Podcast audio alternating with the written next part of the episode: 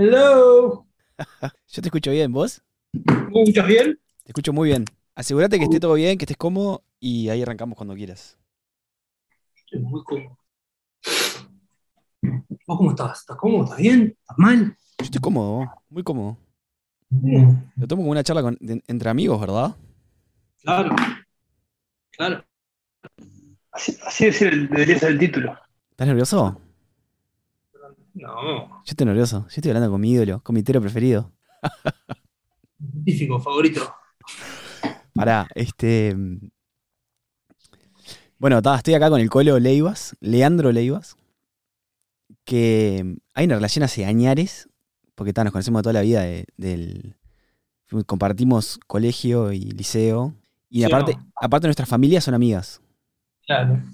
Entonces está la relación viene de hace tiempo, pero yo creo que se, se ha eh, fortalecido por nuestros encuentros en el exterior, ¿verdad? Verdad. Verdad. ¿Cómo te va? ¿Todo bien, ¿Cómo Colo? Bien, ¿y vos? Bien. Verdad, todo lo que sí es verdad. No fuimos al liceo juntos, fuimos a la escuela. A la escuela, ¿verdad? Nuestros hermanos sí fueron al liceo juntos. Ahí va. Tu papá era un crack, también mi papá. Cuando jugábamos al Family Day, estábamos siempre juntos. Tu viejo nos hacía masajes, le hacía masaje a todo el mundo. Eh, los mejores recuerdos. Bien. Colo, em, no puedo creer que nosotros venimos hablando de hacer esto hace un par de semanas y la semana pasada sacaste un podcast. Salado, y estuvo tremendo. Y estuvo tremendo. Eso es lo peor de todo, que estuvo muy bueno. Estuvo tremendo. Hay que competir bien ahora. No, porque yo pensaba, ta, dije, tal, le voy a escuchar y dije, está, seguro es malísimo y, y me puedo hacer el cra y me puedo hacer chistes del podcast, de lo malo que fue y no sé qué. Pero no, fue tremendo podcast, te hizo tremendas preguntas y de hecho te hizo mil preguntas que yo te quería hacer. Bueno, y bueno, está, hay que pensar otras. Que Igual pensar. yo ya te dije, este, este de vuelta es distinto. Lo otro fue más entrevistas, estuvo tremendo. Con Pato, un fenómeno, le mandamos un abrazo. Eh, pero tu vos sos un amigo y, y creo que tenemos, vamos a tener otro día de vuelta distinto. me Pero- parece. ¿Me contás, eh, este, este fue el primer podcast que hiciste en tu vida o ya habías hecho algo así antes? Es lo que hice en mi vida. Ta, y justo la semana antes de hacer uno conmigo. Que justo la semana antes habíamos hablado de eso. Increíble. ¿Y cómo surge este, este podcast? Eh, nada, eh, Pato me contactó eh, y también estuvimos hace tiempo que sí, que no, que yo estaba justo estaba en Cañuela con el tema del polo y viajando y todo, y se me hacía un poco difícil conectarme. Y bueno, y nada, y un día pude y nos sentamos a hablar y estuvo tremendo. Yo soy muy fanático, me encantan los podcasts, me parece que están buenísimos. Es, un- es un- no sé, una buena herramienta para hablar y compartir. Y, y hoy en día me parece que son súper entretenidos. A ver, ¿tenés un top 3 de podcast que te gustan? Me gustan el de La Cruda, Ah, todo el mundo me recomienda ese. La Cruda es buenísimo. Benito Granados, tremendo. Después Joe Rogan también muy bueno. Y después busco, no, no tengo otros. Me gusta mucho, de, yo qué sé, deportistas y no sé. Depende el, tema que quiera aprender o, me interese, busco un podcast de eso. Ya sea economía, sea de política, sea de deportistas. eh, no sé, está bueno. Yo como viajo hace mucho en auto y ando para arriba así, en vez de escuchar música, me puedo escuchar podcast y me encanta. Aprendo pila. ¿Tenés alguno ahí medio under para recomendar? O sea, uno que vos, que vos sientas que no es tan conocido, ponele que sea una, una recomendación tuya, digamos. No, no me acuerdo los nombres, pasa, pero hay, hay varios, hay varios, no me acuerdo los nombres, pasa que capaz que los pongo en Spotify y, y tal, no, pongo el tema y no leo quién es el que, hace el podcast. Pero si me, si me, si me lo hubieras mandado de deberes, capaz te lo, te lo decía. Bueno, yo no sé cómo fue tu podcast pasado, pero este podcast te voy a hacer 15 preguntas cortitas y me las tenés que responder.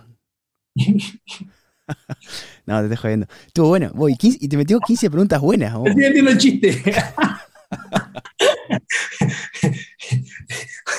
Igualita.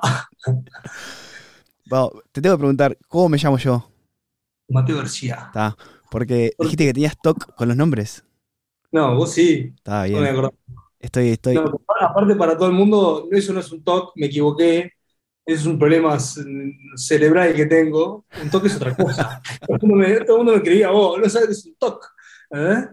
Y claro, el TOC es algo de trastorno compulsivo, como es algo así, no sé cómo es que Sí, no, no sé bien tampoco, pero es algo de, de como, como una manía.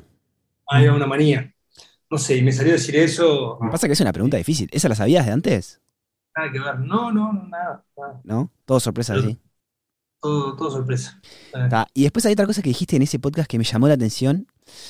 Que tengo dos comentarios sobre, sobre una cosa que dijiste. Uno es cuando, cuando vos contabas que Cambiaso, que es el, el- el Messi Maradona del, del polo, te presentaba a otras personas y decía que vos eras el capo mundialista, rugbyista, no sé qué.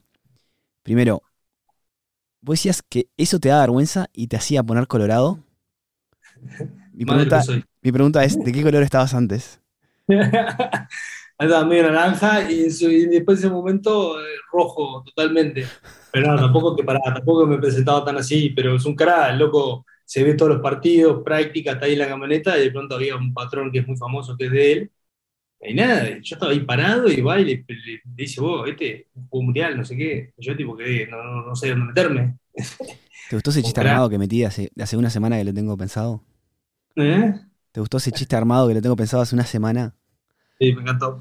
Pará, y la otra pregunta es, ¿por qué te da vergüenza? Para mí, no es, no es como. Para mí, dijiste vergüenza por decir algo. ¿No es orgullo lo que te da? me da una mezcla. Yo soy muy vergonzoso, aunque a veces no parezca, y hoy en día ya, viste, uno se va poniendo más viejo y ya le chupa un huevo. Pero me da un poco de vergüenza porque, no sé, yo soy medio tímido, así, cuando, cuando no, viste, no, no, no, la palabra no es cómodo, pero, no sé, a veces soy medio tímido, no sé cómo, no sé cómo explicarlo. Y esas cosas me, me da como vergüenza, no sé, ¿entendés? Y más con un loco de esto, que son unos monstruos. Eh, y son ídolos míos, ¿entendés? Entonces, está, yo qué sé. Me da un poco de vergüenza. Vergüenza en el buen sentido, ¿no? Sí, sí, obvio, obvio. Pila, siento pila orgullo.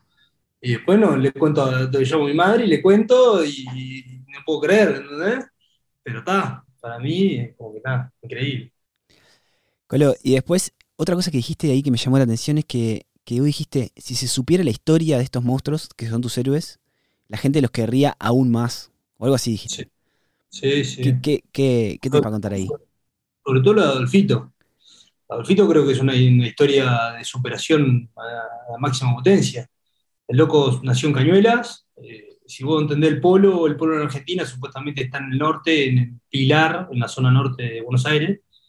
Y el loco sale de Cañuelas, se va a jugar a- al equipo que es la Ernestina, el equipo que siempre fue, viste, en su momento Gonzalo Pérez padre, eh, al mando ahí con, con los Erleston, que eran los patrones de Australia. Eh, Adolfito jugaba ahí, que creo Adolfito no me acuerdo qué edad tenía, pero él siempre fue de 10 goles de chico, no, no tanto como el hijo, pero no sé si él tenía 19 o 18 años cuando tuvo 10 goles. Ya de chico era un animal, era un distinto. era- Para, ¿Adolfito es el hijo de, de, de Cambiaso?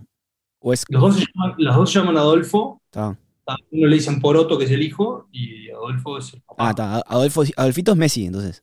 Adolf- Adolfito es Messi, claro. está. Perdón, perdón. Y, yo- y el papá de Adolfo padre es Adolfo, entonces creo Ahí que va. es Adolfo hijo y Adolfo nieto. Ahí va. que así en, en los equipos. Eh, y nada, y la historia un poco básicamente es el loco, el loco se juega en Ernestina, gana, un cra, viste, podría, se podría haber quedado cómodo en ese club, que era el mejor club del mundo, el loco agarra y dice, vos, yo me voy para Cañuelas, chao, ¿entendés? Y se fue para Cañuelas que no había nada, no había nada en Cañuelas, en esa época, ¿entendés? Tenías un campito, y hoy vas ahí y vos ves lo que es la Dolfina hoy en día. Ah, y ¿y el loco armó la delfina? Claro, Ah, no sabía. No, sí, claro.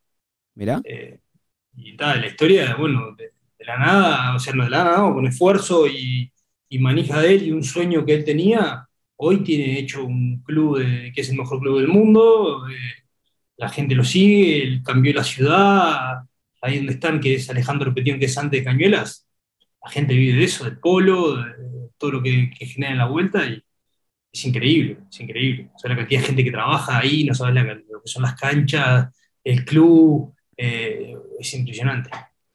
Para, Colo, para algún abombado que esté escuchando que no sepa quién sos, que- Mm. creo que vale la pena aclarar que, que vos sos un jugador, eh, ex jugador profesional de rugby, ¿no? A esta altura, ex jugador profesional. Ya estás retirado del, del profesionalismo del rugby, por lo menos. Sí, sí, Ah. 100%. Eh, que hiciste una transición bastante rara, te diría, a, a transformarte en jugador de polo y por lo menos trabajar con el polo, ¿verdad? Sí, Por eso estamos hablando de polo ahora. exactamente, exactamente. Sí, yo jugaba rugby y, y siempre fui apasionado de los caballos y del polo. Lo que pasa es que por temas míos de la vida nunca pude jugar, como quien dice. y lo agarré de grande, tuve la oportunidad, y ni bien tuve la oportunidad, la agarré y no, no solté más.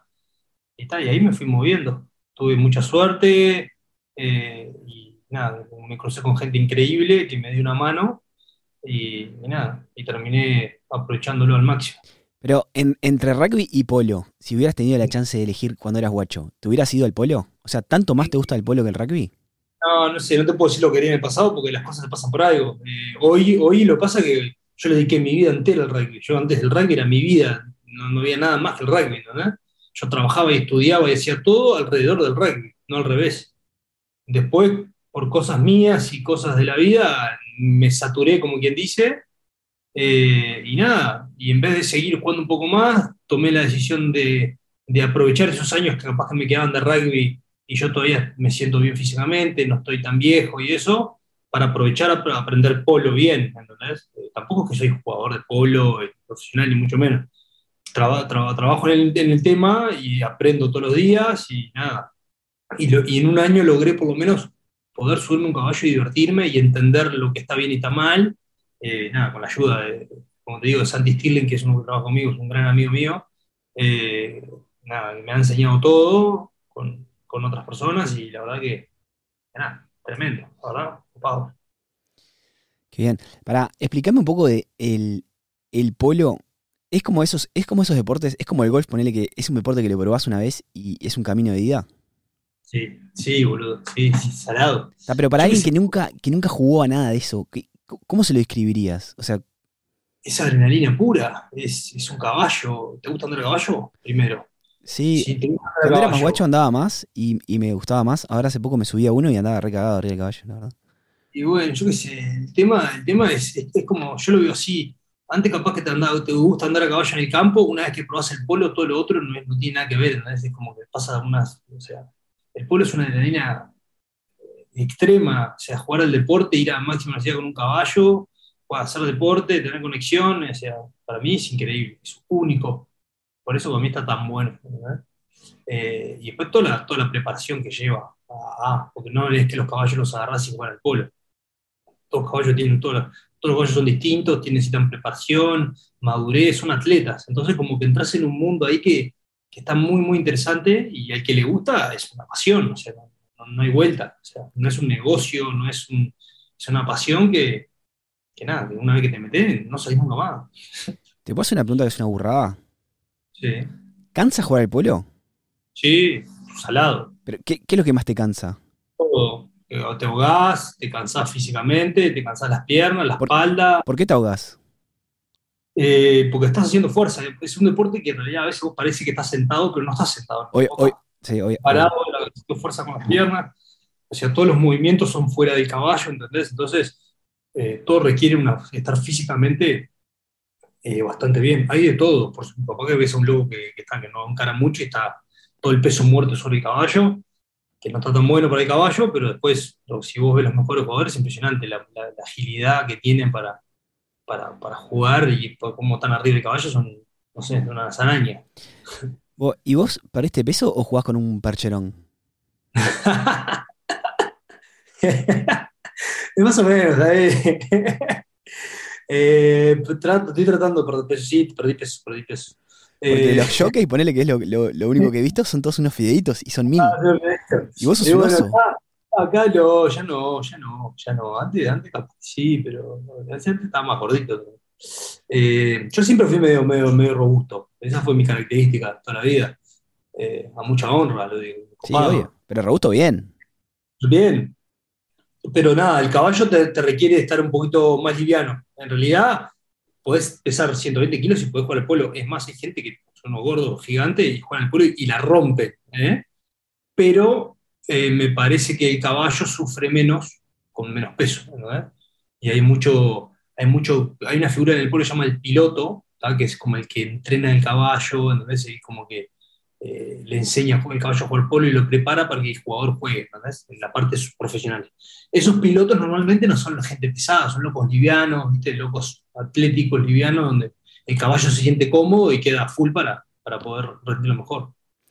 Colo, el caballo de polo tiene el loco es, es un. O sea, vos, vos lo- él hace exactamente lo que vos le decís o vos le das un poco de, de que el loco se maneje un poco por instinto. No, no, no. Eh, el caballo de polo son tus piernas y nada, eso es lo difícil. Eso es lo difícil del deporte, manejar vos el caballo con, eh, con el juego. Ah, pero, o sea, el caballo nunca, nunca lo dejás a su, a su libre albedrío. Vos le tenés que decir todo el tiempo lo- todo lo que tiene que hacer el caballo. Todo lo que tiene que hacer, por supuesto. Tenés caballos y caballos, por eso los cara a cara te dicen que el caballo es el 70% de todo, el 70%, de- de- muchísimo. O sea, si vos tenés caballos, malos que no te hacen caso y son duros y cosas, eh, vas a andar luchando con el caballo todo el día. En vez de estar concentrado en el partido, estás eh, tirando todo el tiempo, no sé, eh, que no es la idea, ¿viste? Pero el caballo polero, el caballo bueno, ya con las piernas, vos lo manejás con las piernas y con el movimiento de tu cuerpo, el caballo va, fluye, frena, gira, hace todo. Y esos son los caballos muy buenos. Vos sabés que la última vez que anduve a caballo, esto es un detalle ahí más, más personal, anduve en el caballo, no sé si puedo contar esto, ¿no? Pero bueno, está. Eh, ¿viste, que, Viste que Enrique está casado con Jime Zapelli, que son los dueños de la- los criollos de la Ah. Constancia. Caballo, cabaña re conocida. Está. ¿eh? Bueno, habían hecho un remate y Diego Forlán había comprado un caballo. Y le montaste caballo al Diego. Y no, de hecho, Diego había pedido que se lo amansen un poco, o sea, que, que lo caminen o que lo anden, no sé, no sé ni cómo, ni, ni cómo se dice, ni cuál es la expresión. Que lo anden porque iba, iba a ser para los guachos chicos, ¿viste? Claro. Y aparentemente, el caballo ese era una Ferrari. Y tal, yo lo usé para, para dar una vueltita por el campo, después de comer un asado. Pero ponele, yo lo, eh, me decían, vos, este caballo es una Ferrari, lo tocas y arranca, y era como, ta, yo decía, pa, no, sé- no sé ni qué, ni qué quiere decir esto, ¿eh? Y, y de hecho, vos, en una como, me inclino para adelante, pero por, por, no sé, para acomodarme el pantalón y como que quería arrancar el caballo. Era como muy sensible. Cualquier movimientito que yo hacía, el loco respondía enseguida. Estás al lado, no, esos son, esos son los caballos buenos, la, la sensibilidad es todo. En el polo es exactamente lo mismo. Los caballos, o sea, no, no es un tema de, es un tema que vos te vas hacia adelante. Toma dos, Toma, ¿eh? toma dos. Dos. Está perfecto. Pará, Colo. Eh, a ver, déjame ver que esté andando todo bien ahora. Ahí está, perfecto. ¿Vos te jodés te digan Colo o preferís Leandro o qué? A mí me gusta, depende, la verdad que es un tema, a mí me gusta Colo, lo que pasa es que Colo me dice todo el mundo. La gente íntima me gusta que me digan, no sé, Leandro, Lean. Leandro. Eh, a mí me gusta Colo, sí. Ah, pasa que todo el mundo te pide. Es raro, es raro explica- explicar. Es como que todo el mundo me dice Colo sin saber mi nombre ni Es siquiera. la fácil, claro, sí, obvio. Pero, está. Pará, entonces te voy a empezar a decir Leandro porque, porque yo estaba en el ciclo íntimo. En, el- en el íntimo. Decime Colo. Que vos sabés mi nombre, ¿no? Sí, obvio. Eh. No tengo toc, no tengo toc. No. Vos, Leandro, perdón que se cortó. eh, no me acuerdo en qué estábamos. ¿Vos te acordás? Eh, estábamos hablando nada de los caballos, la sensibilidad y todo eso, pero Está. ah, estábamos- estábamos cerrando el tema. Bueno, una última pregunta. ¿Cuál es la, cuál es la mejor eh, raza para, para Polo? Raza se dice, ¿no?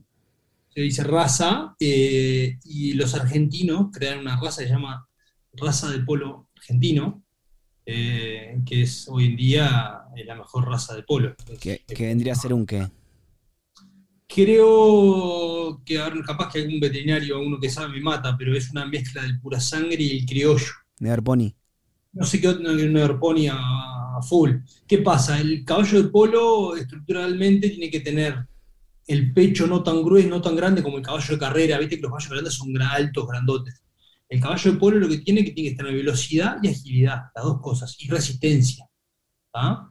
La resistencia hoy en día, el caballo juega a ponerle ¿Fuerza lapsos no de tanto? dos, de dos minutos. Sí, sí, claro, fuerza también. Está, pero entonces tiene, tiene que tener todo. Tiene que tener todo. Que pasa que, bueno, pero, eh, son atletas, como te digo, todos, todos tienen todo, pero eh, el conjunto de cosas tiene que ser, viste, nada, vos, el, el caballo de carrera, por ejemplo, es, es fuerte, es rápido, eh, es ágil porque es rapidísimo, pero capaz que para el giro y todo eso no es tan, no es tan, no es tan bueno, porque es más grandote, la, la doma es distinta, viste, no son muy, muy de... el caballo polo tiene que un caballo liviano de boca, ¿tá? tiene que tener la agilidad, tiene que girar rápido, ¿no? tiene que ser ágil. Entonces normalmente son caballos que tienen el pecho no tan, no tan grande para la agilidad, y después los cuartos sí un poquito más, más, más potentes, caballos más, ¿viste? Eh, eso es lo que un poco lo que yo aprendí. Capaz que me agarre uno que sabe realmente de esto y me caga pedos y tiene nada que ver, pero que mire un poco por ahí. Igual, o sea, yo te quería hablar del polo, pero como ya lo hablaste de esto con el otro podcast, o sea, yo dije, ta, lo, lo agarro a Leandro y le hago tremenda nota sobre el polo, porque es un jugador de rugby hablando de polo.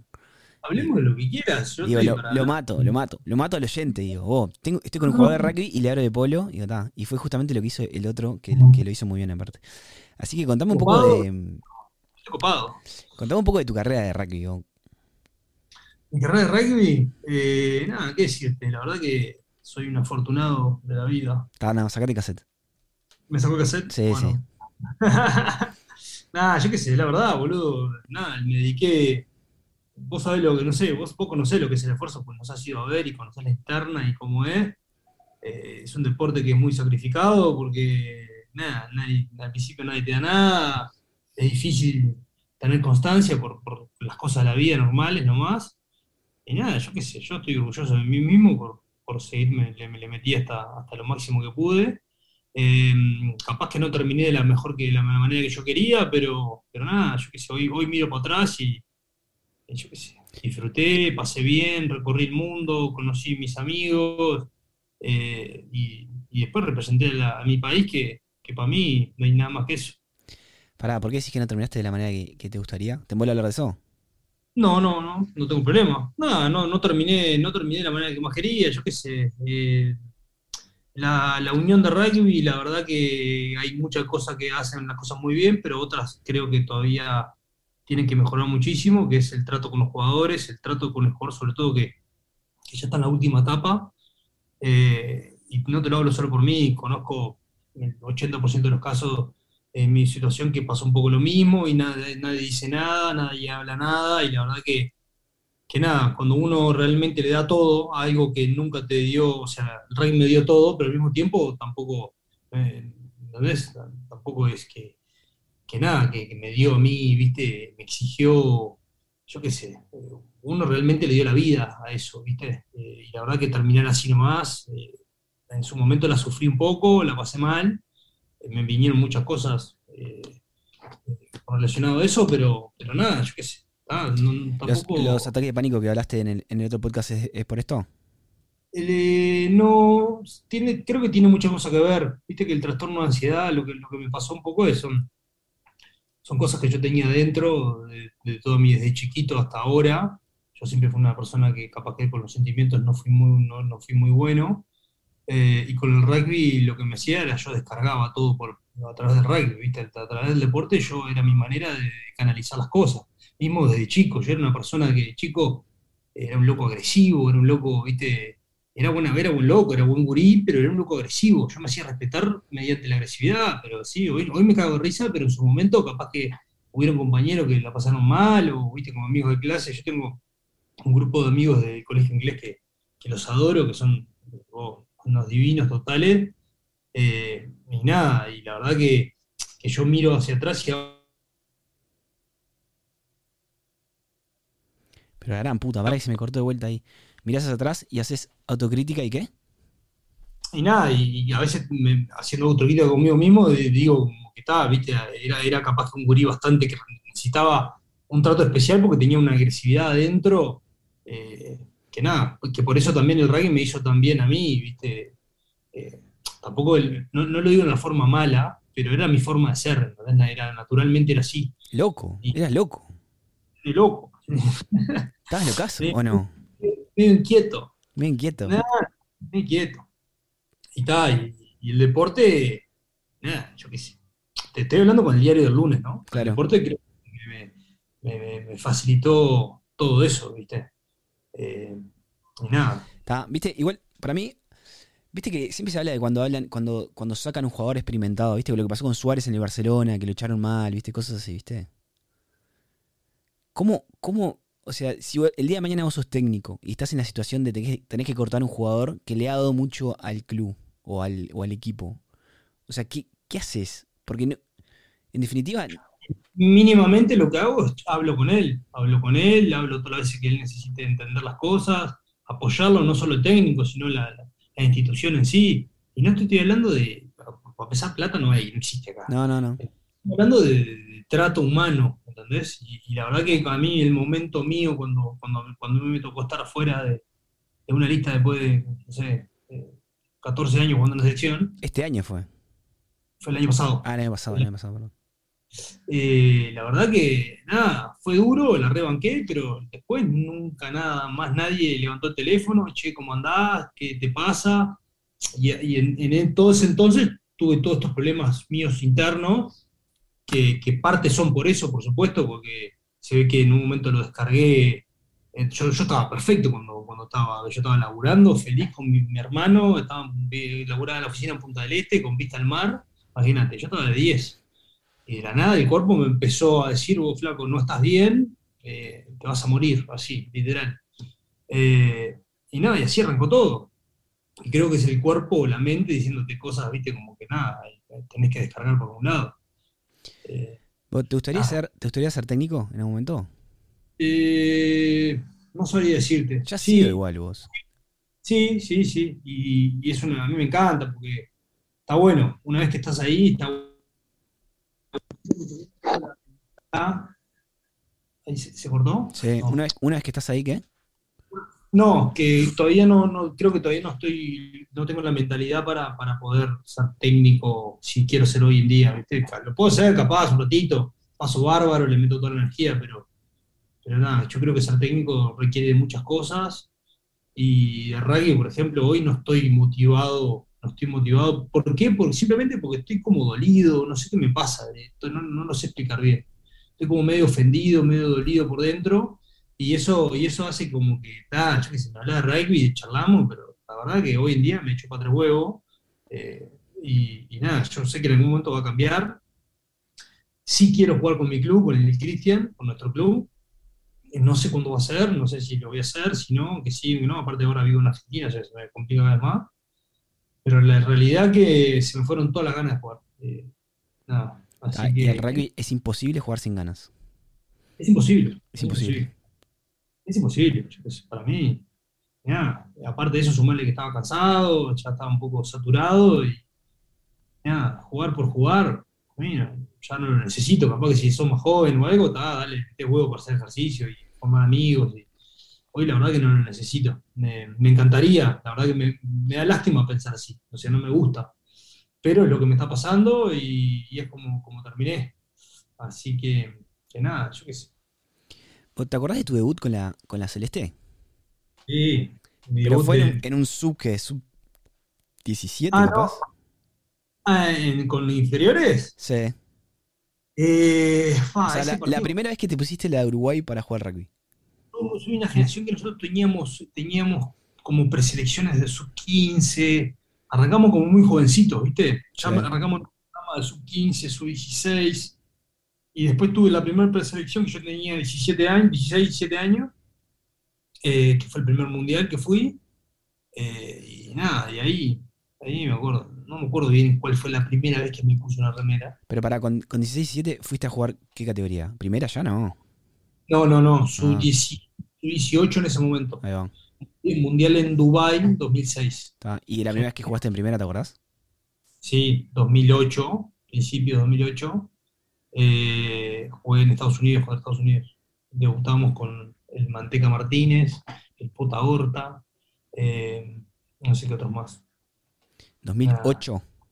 2008. Pa, 2008 hasta 2021. no, 2021. Pa, qué demencia, ¿no? Sí, mucho tiempo. Y siempre te mantuviste en, en el plantel, o sea, Siempre muy que- firme, inamovible. No, yo qué sé, sí, no sé, ni idea. Tuve, tuve algún momento que, que, que tuve que laburar y no pude ir a algunas giras y eso, pero después siempre estuve. Todos los años jugué rugby, todos los años jugué la selección. Eh, con altibajos, por supuesto, por cosas, nada, amateurismo y, y cosas de uno, pero siempre estuve. Mm. Qué demencia, no puedo creer. Es toda una, una vida.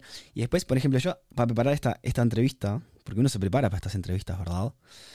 Eh, hablé con, con mis referentes de rugby, que un- uno es el Pulga, Martín Valparda, obvio.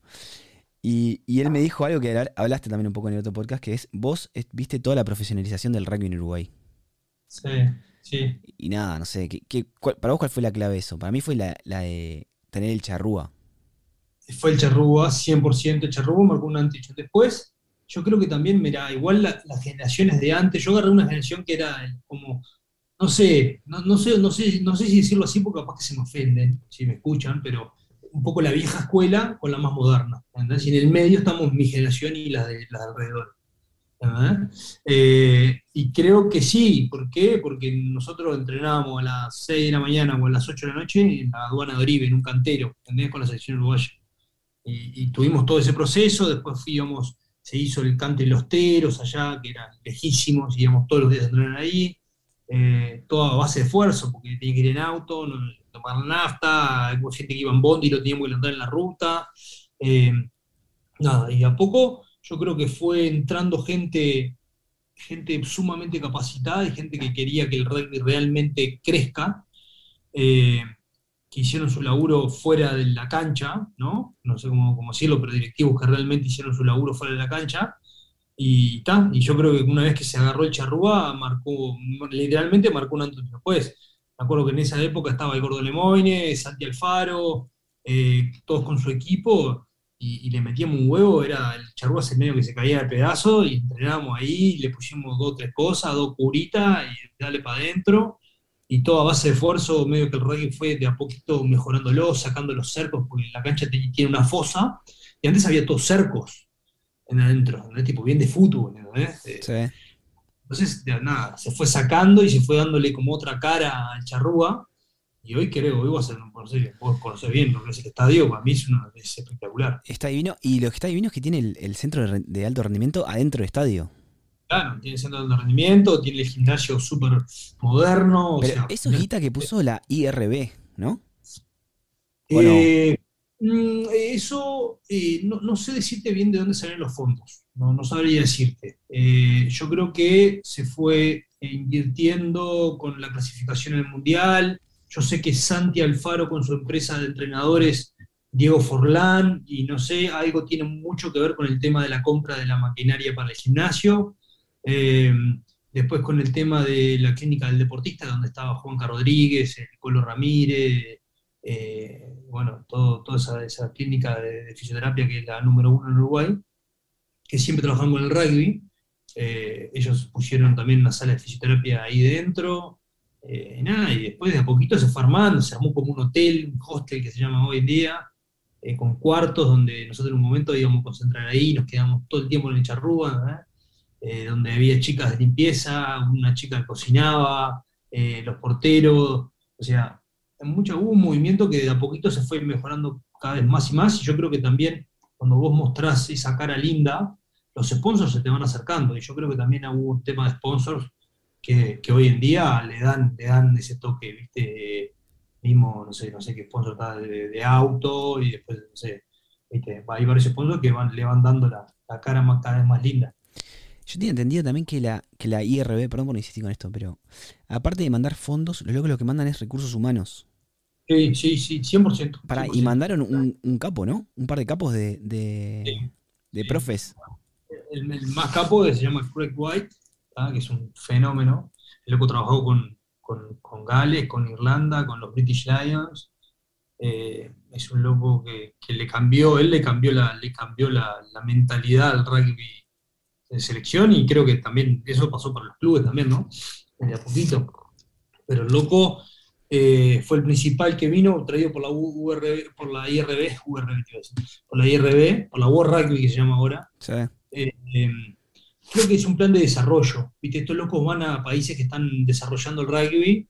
Eh, él también ahora creo trabaja en Chile, estuvo una vuelta en Colombia o en Brasil, en donde se, van- se van, se van, van cambiando. Pero nada, en definitiva, White hizo un trabajo hace años, porque el primer mundial que fuimos en 2015, cuando clasificamos, ya estábamos trabajando con él. Eh, y mismo él en ese, en ese periodo, desde, desde antes de 2015, porque capaz que está- arrancó en el 2014, no me acuerdo cuándo fue que arrancó, hasta el último mundial y hasta ahora, que también estaba trabajando ahora, él mismo también hizo un cambio salado. El loco es un loco que es muy, le da mucha, mucha, mucha importancia a toda la parte mental. No sé cómo explicarlo así, de charla de amigos, el loco es medio yoguista y medio, viste, de meditación, y al mismo tiempo es un animal, te, te entrena y te mata, ¿viste? Entonces, nada, eh, el, loco, el loco hizo que la cabeza nuestra cambie muchísimo eh, y entrenamos, entrenamos como realmente mega profesionales. Y así fueron, los, así fueron y son los resultados. ya veo que te, y te quedó un poco eso, ¿no? De la cabeza esa más abierta, yoguista que decís vos. Porque de hecho, para los que no están viendo, que nadie lo va a estar viendo esto, atrás tuyo veo un cuadro de alguien en la posición del Buda con todos los, no sé qué son los, los chakras esos marcados, meditando. Este es un Airbnb que alquilo, eh, lo alquilé por, por que representa mi pensamiento. Está, pero igual, igual vos estás... que las cosas pasan por algo. Las cosas pasan. pero igual vos estás un poco más místico, ¿o no? Sí, sí, sí, mucho más. Y a mí, pará, me salvó, me salvó salado. O sea, de vuelta, vamos, el problema que tuve de trastorno de ansiedad, alguno de los primeros que llamé que me ayudara fue Craig. Ah, eh, y él me ayudó, me ayudó él, tiene un programa que se llama Men Without Mask, eh, no sé en Inglaterra, no sé dónde lo hace, eh, que el loco un poco se dedica a eso también, viste, a ex deportistas, a gente que está con problemas mentales y gente que, que está sufriendo o no encuentra su, su camino, su motivo de vida, o está saliendo de una depresión o algo, el loco se dedica a eso. Entonces, nada, cuando me pasó esto, el primero que llamé fue a él, mismo pasé por Zoom, eh, hicimos un día, hicimos un ejercicio, unos ejercicios de respiración, que nosotros hacíamos mucho en el, cuando entrenábamos. Estábamos entrenando y de pronto al piso, hacer respiración y, nada, al principio te da un poquito de gracia si vos qué, qué está pasando, pero después una vez que le agarras un poco la onda, es impresionante lo que te cambia y lo sé, después lo haces inconsciente, lo sé solo. Es buenísimo. Leandro, el, mejor momento que viste con la selección fue el partido contra Fiji. Sí, sí y no. Porque me tocó no, estar afuera. Eh, fue un momento para mí de los más lindos de Uruguay. Al mismo tiempo, yo, soy muy exigente conmigo mismo y muy competitivo, pero en, la, sana. Y la verdad que me costó estar afuera me costó eh, horrible. Lloraba de alegría y de, bronca al mismo tiempo. Eh, fue horrible en ese sentido. Eh, pero está, nada, contento, porque uno es parte de y, llegamos ahí por, todos. Así que. Obvio, obvio que sos parte de. ¿Cómo? O sea. sí, yo qué sé. Ah, sí. Pero está, me tocó, me quedó tocar afuera, me quedó estar afuera y nada la sufrí, pero, nada, después me, se me dio la oportunidad de jugar y, la verdad que nada, me saqué la gana ahí. Tremendo mundial, ¿eh? Estuvo bueno, la verdad estuvo bueno, bien preparado, buen mundial. Eh, Japón es increíble, la verdad que la historia, aparte la historia de, ese partido va mucho más allá de solo el partido. Eh, jugamos en Kamaishi, ese estadio se llamaba The Memorial Stadium, que ahí en Kamaishi fue la época del tsunami, ¿te acuerdas del tsunami salado? ahí donde estaba el estadio había una escuela, una escuelita de niños, no sé cuántos niños. Se murieron todos los niños. Todos los niños se murieron en el tsunami. Es impresionante la historia. Y, el estadio lo llamaron Memorial Stadium, que quedaba ahí contra la bahía, era impresionante.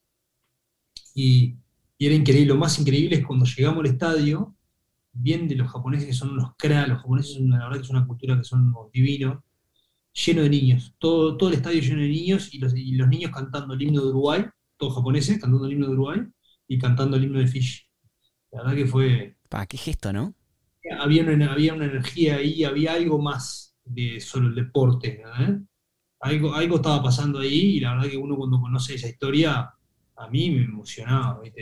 La, verdad que es un pueblo, boludo, es un pueblo que realmente sufre, un tsunami. O sea, vos decís, sos un uruguayo, bueno, vos no sé en Texas, pero pasan cosas capaz, pero en Uruguay, viste, que estamos acostumbrados a la vida sana, en común, no, tenemos nada de eso, tenemos otras cosas, eh, pero no eso. Y, la verdad que es un pueblo sufrido que vos está hecho mierda y el tsunami había sido, no sé, hace, hace poco tiempo, y vos recorrías la ciudad estaba todo hecho, todo perfecto, todo construido, eh, nada, los japoneses es como muy orgullosos, los locos todo el tiempo querían tratar de, de, decirte que, nada, que son buena gente, que te querían mostrar la cultura, ¿entendés? Se preocupaban porque si después te llegas a quedar solo en el medio de Japón, coso, es imposible que nadie te ayude, ¿entendés?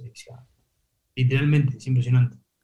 Está- quería quería que, meternos en esto. Eh, vos viajaste casi todo el mundo con, con el rugby.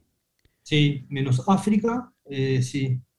África no fue, es más, la gira, una gira de noviembre, ¿qué pasa? Yo al mismo tiempo siempre trabajé, y en la de noviembre tenemos una época de zafra, y la época que fueron a Namibia, que dicen que fue un- todo el mundo aparte me decía, vos, a vos te hubiera encantado ir, eh, no pude ir, no pude ir por trabajo, pero, pero nada, sí, recorrí el mundo, la verdad estuvo tremendo. Japón, lugares increíbles. Japón, Japón dirías que es el lugar más exótico que fuiste.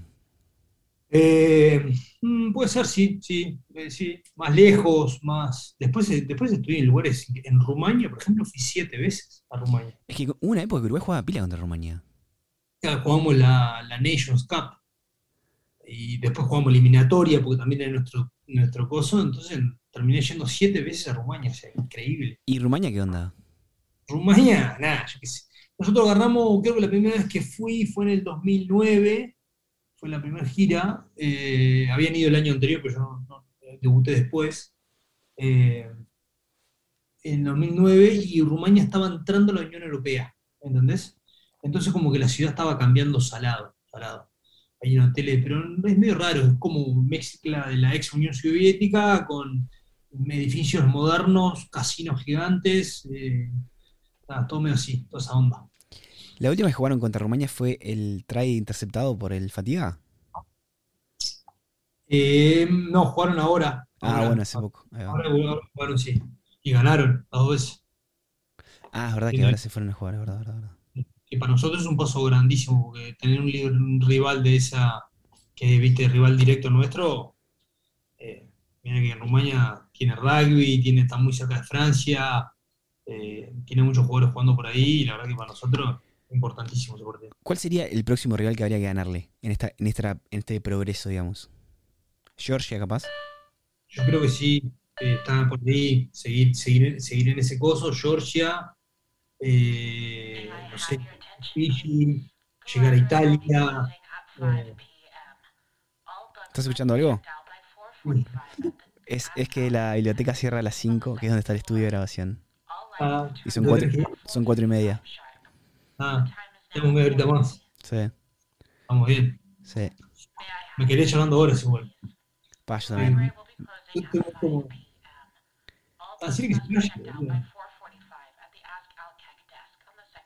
¿Estás entendido, amigo? Está, Te quedas más alto. está, pará, perdón. El- Entonces, el próximo a ganarle sería Georgia. Yo creo, yo creo que anda por ahí, sí, o sea, no, no te marcaría uno en sí, pero Georgia, Italia, bueno, después seguí con Rumania. Ah, pero Italia la está rompiendo ahora. Namibia, sí, la está rompiendo, pero ¿por qué no? Después Tonga, Fiji, eh, ahí todo, España, España tiene un momento que tiene el recuadro y eh, yo creo que, que nada. ¿qué me- igual ¿Qué me decís del Ese- Seven que la está rompiendo ahora? nos cará, Impresionante. Impresionante, con, con la, de la mano de Ivo Dugonchik. ¿Qué es eso? No entiendo qué es eso. Ivo es el entrenador, con Ah. nosotros jugamos, eh, crack. ¿Vos jugaste. Sevens alguna vez? Jugué poco, Cor- jugué poco. muy difícil. Jugué, jugué Hong Kong y jugué Sevens, pero, pero no, no sé, juego mucho. Siempre estaba por el 15. Leandro, ¿te, te puedo hacer ot- otra pregunta que capaz es tonta? Haceme la pregunta que quieras. Vos, siendo una persona bastante robusta y bastante fortachona, Sí. ¿por qué nunca se te dio por jugar de centro o de tercera línea? No sé, porque era rápido. ¿Las manos? No, no, yo qué sé. Yo jugué de centro. Era, era muy moderno. Me acuerdo, me acuerdo de la canción que te hicieron una vez en el club.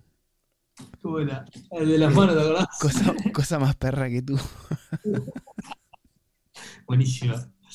Eh, bueno, los envidiosos, ¿qué querés que diga? Es envidioso. Envidioso. Pero sí, yo yo siempre digo lo mismo. Yo nunca fui talentosamente, no, no soy, talen- no soy talentoso. Vale, Dame la pelota bajo el brazo y yo voy para adelante. Una topadora. Dame. Yo qué sé. Sí, sí. Pero pone tercera línea, ¿no? Mm, No sé, creo que no era tan grande tampoco como se hace ahí. Eh, pero no sé, yo qué sé, Winmy estaba bien. Jugué, jugué varias veces centro también. eh, jugaba más de. Sí, sí, pero mi puesto después fue, fue win. Fiolando ahí, contra la niña. tranquilo, ¿eh? ¿Eh? Con frío. Hacía frío. Em, tengo otra persona con la cual hablé para esto. Bien. Eh, Un Fe- abrazo al Pulga, o el Pulga es un crack. y fue un crack, sí. Fe Sí. Favaro. Usted también, otro crack los amigazo. Y le digo, vos, decime algo, des- tirame algo para descolocarlo al colo. Y me dice, ta, no sé, yo qué sé, ¿qué, qué- qué- qué te voy a decir? Descolocarlo, no- o sea, no, no sé. Me dice, pero me acuerdo de algo, un gesto muy lindo que tuvo él cuando eran compañeros de cuarto en el Mundial en Japón. Sí. Y lo va a visitar la novia y vos le... ¿Te acordás de esto o no? ¿De lo que voy a contar? Sí, claro. A ver, a ver contale vos, a ver, a ver si las, las versiones eh, están en línea. Fede, estábamos en el mundial y Fede viene con, con- con la novia. eh, hoy en día su, su mujer Y madre madre- de, Exacto, madre de Emma. de Emma. Eh, y nada, les dejé el cuarto para que ellos disfruten y estén felices. Se los apronté, les dejé unos, unos alfajores, unos bombones ahí en la cama. Eh, Un crack. amigo, amigo, no, que pase bien, que se goce. Habíamos terminado el mundial porque fue, fue lo último. Y, y nada, yo estoy soltero, ojalá hubiera tenido alguien para, para compartir así. ¿La figura, de la, la figura de la botinera del rugby existe? No, ¿No existe? yo qué sé. Puede ser, sí. En Uruguay no. En En- Uruguay no. ¿En Canadá? En Canadá mm, tampoco. En Argentina puede ser. Eh, no sé, en Europa. Pero en Uruguay, yo qué sé, sí, no sé. Puede haber alguna que le gustan los revistas, pero Capaz que al revés, ¿no? Capaz que genera lo contrario. sí, sí, no sé. Espanta gente. No, nunca me pasó. Eh, yo qué sé. ¿No te da la sensación un poco que en Uruguay decir que sos rugbyista es como medio delicado a veces? Eh, hoy en día no. No sé, a mí no. Yo lo digo con orgullo y que no le gusta que se maneje.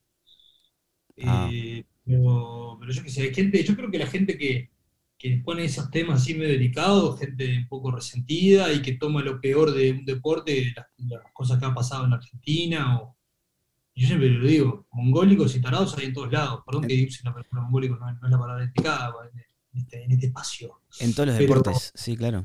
Los deportes hay gente estúpida y tarada que hace cagadas y no tenés que, no tenés que generalizar eh, a todo el mundo. Porque nada, hay gente, y yo me incluyo, que somos gente laburadora, humilde, de familia humilde, que, que nada, que es lo mejor. Así que, y conozco gente que viene también de gente de familias muy, muy buenas, ricas, son unos re humildes, son unos divinos, y, y nada, tiene nada que ver. Me pasó este, este año, hace- el mes pasado que estuve en, en- Estuve por la Facultad de Ciencias, yo trabajé en la Facultad de Ciencias.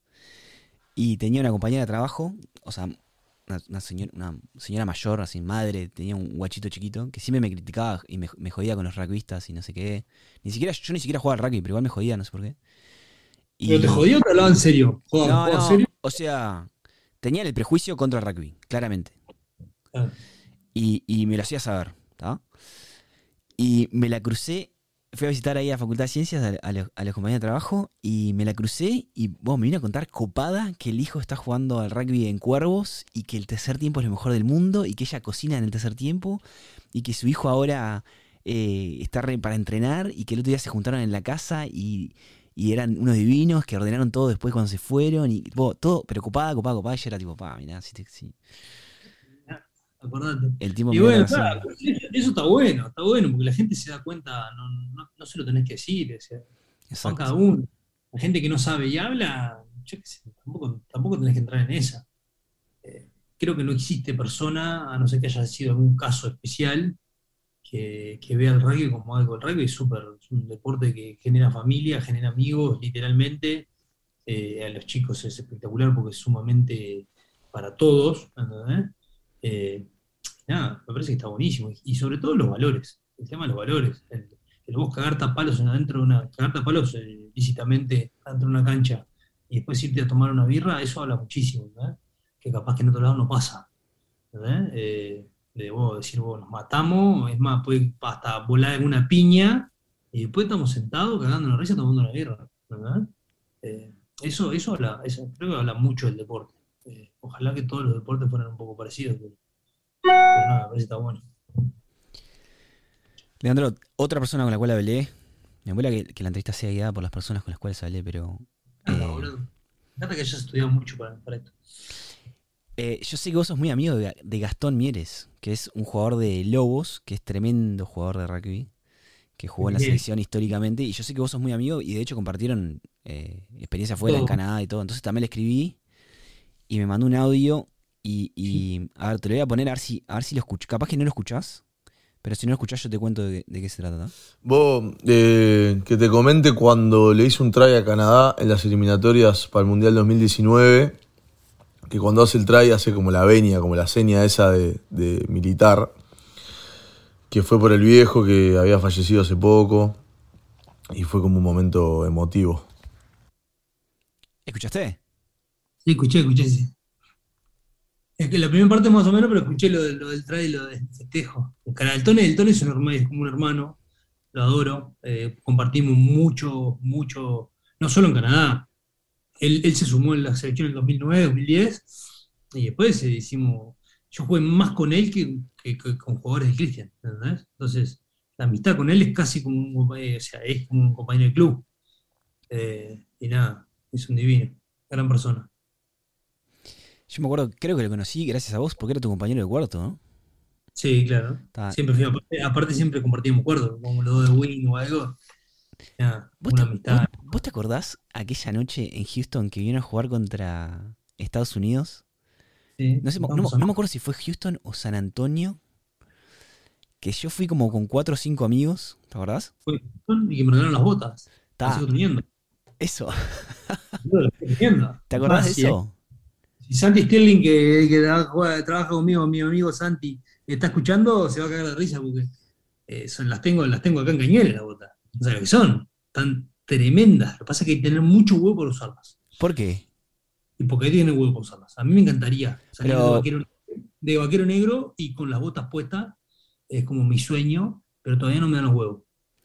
Vos sabés que acá la gente las usa como, como nada, pero las usan con, la- con el vaquero por afuera. A veces ni te das cuenta que son botas. Lo que pasa es que a mí me gusta un poco el, el, El cuerpo, vaquero del cuerpo. Entonces no, no sé si. No sé si- ah, si, tan- si entran. fue muy- a mí me, me- me- me sorprendió ese gesto.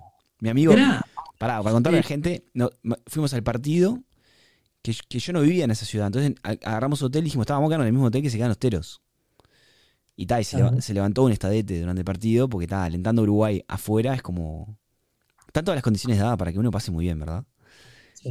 Y, y después en el hotel te fuimos a visitar, fuimos a tu, a tu, a tu habitación. Sí. Que me acuerdo que, que cuando entró, entró el profe para buscarte, no me acuerdo quién era, y dijo, No sé. antes los jugadores traían minas. Dijo. claro, porque estaban vos, el Tone, y éramos cuatro locos, estábamos ahí todos metidos en el cuarto, medio raro.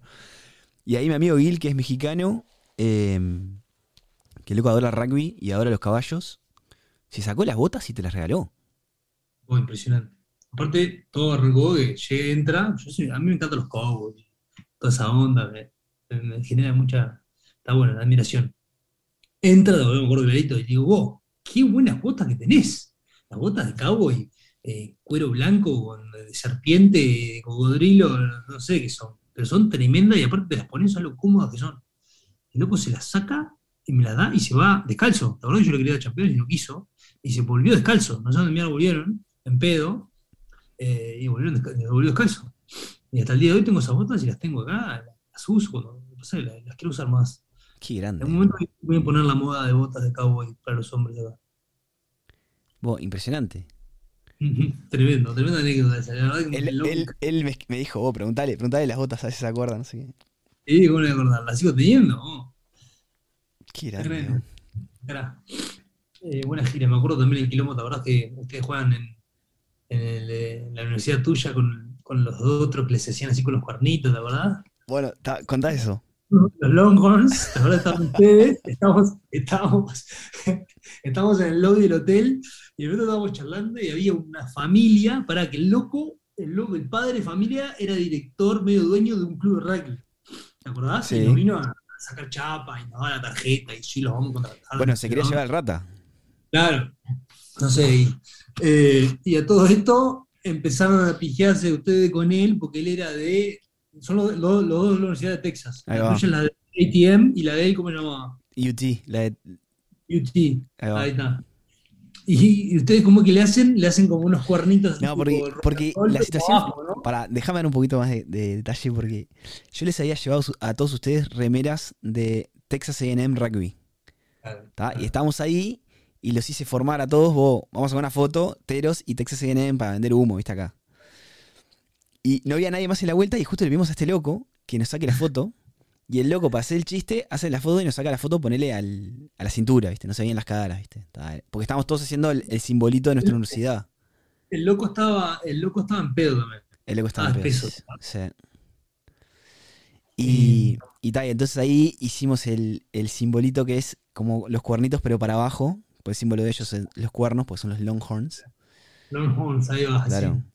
Y si lo Hicimos- pones para abajo, Los cuernitos para abajo. Si es para abajo es tipo, no sé, aparentemente es una ofensa mortal. que- es como, claro, vos me estás matando, es lo peor que me puedes hacer en tu vida. Cuernitos para abajo. fue la cosa más estúpida que vi en mi vida, te juro que fue tipo vos, Yanquilandia, la máxima potencia, yo ahí no me voy a creer. y casi se agarran las piñas, boludo. Gracias a la piña, porque aparece, aparece la mujer y la hija, y no sé, uno de tus amigos agarra y le empezaba a hacer tipo, empezaron a pijearse, y le hizo el corriente para abajo, y el loco volvió diciendo, vos tipo, vos me, me defenestrás y me faltás el respeto delante de mi familia, todo quilombo en el lobby del hotel, nosotros tipo, vos, muchacho, tranquilo. Y ahí se fueron a la mierda, ¿te acordás? Qué, qué bananada eso. Yo me cagaba de risa también. Eh, nada.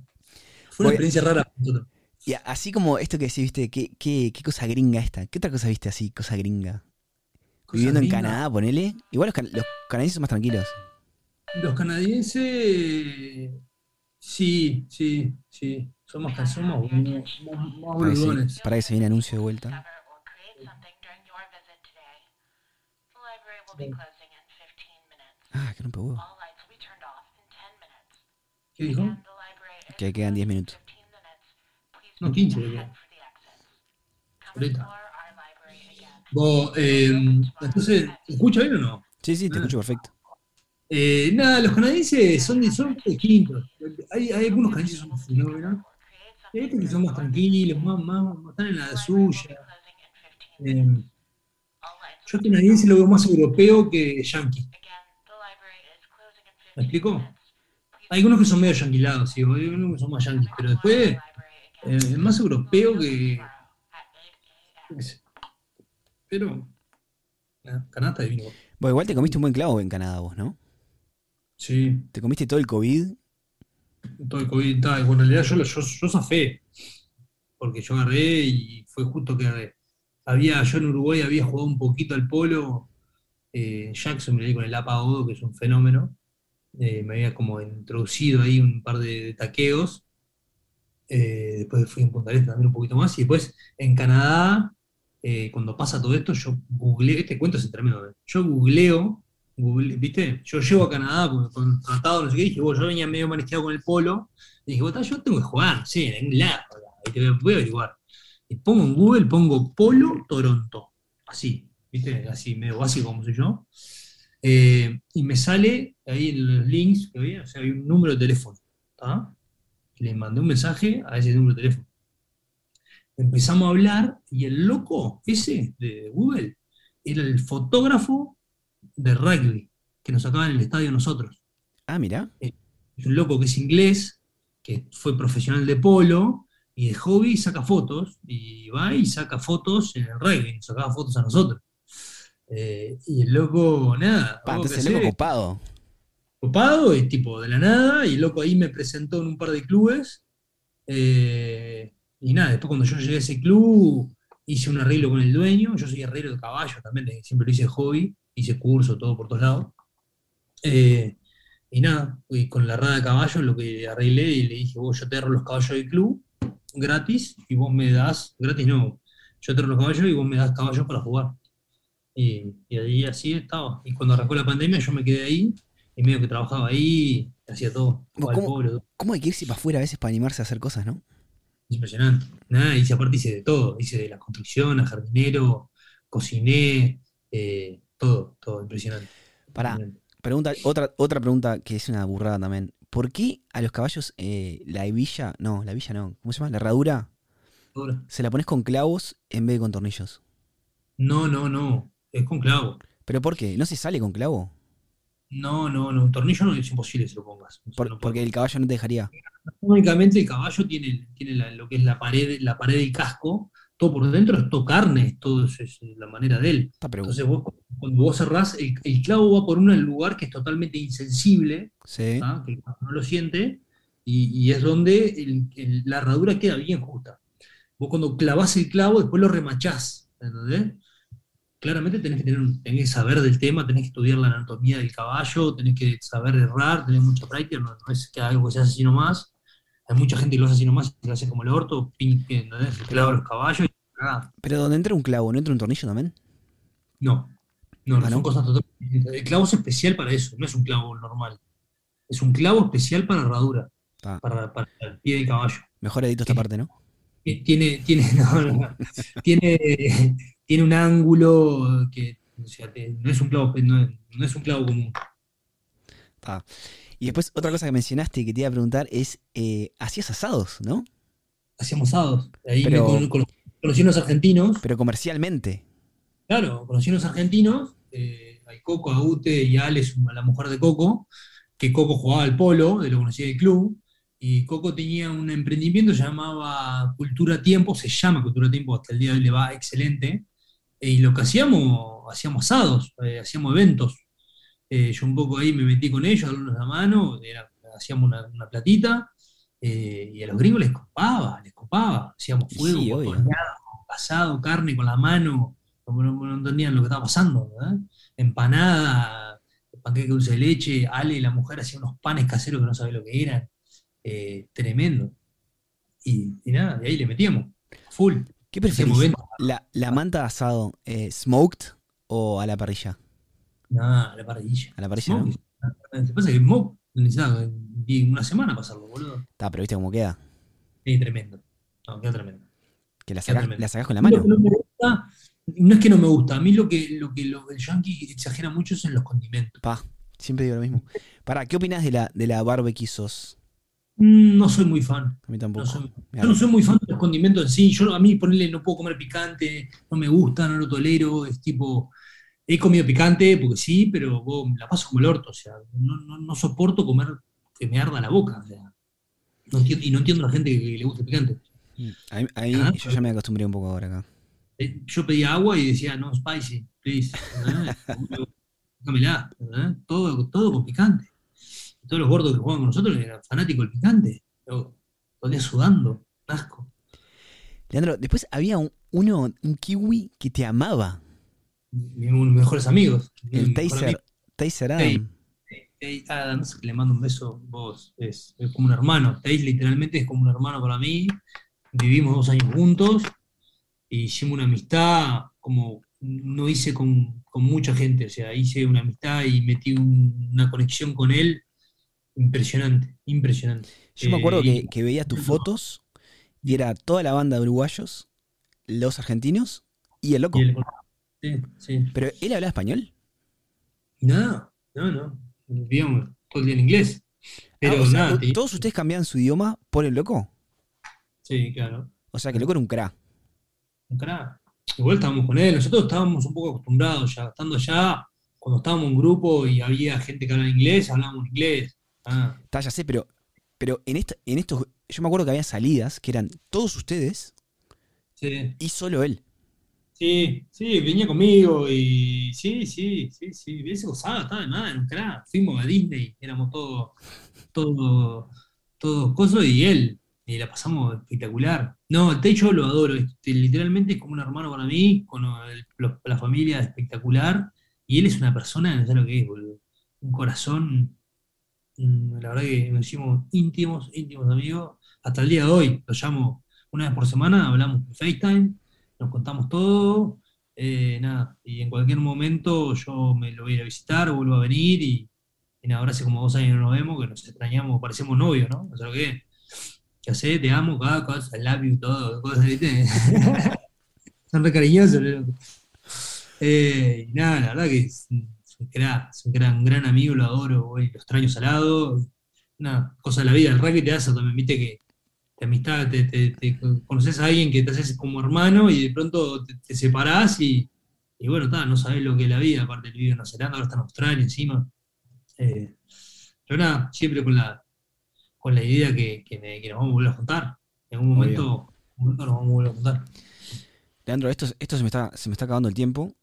Bueno, nos quedó corta, vamos a tener que ser. Se- capaz que la seguimos otro día, ¿no?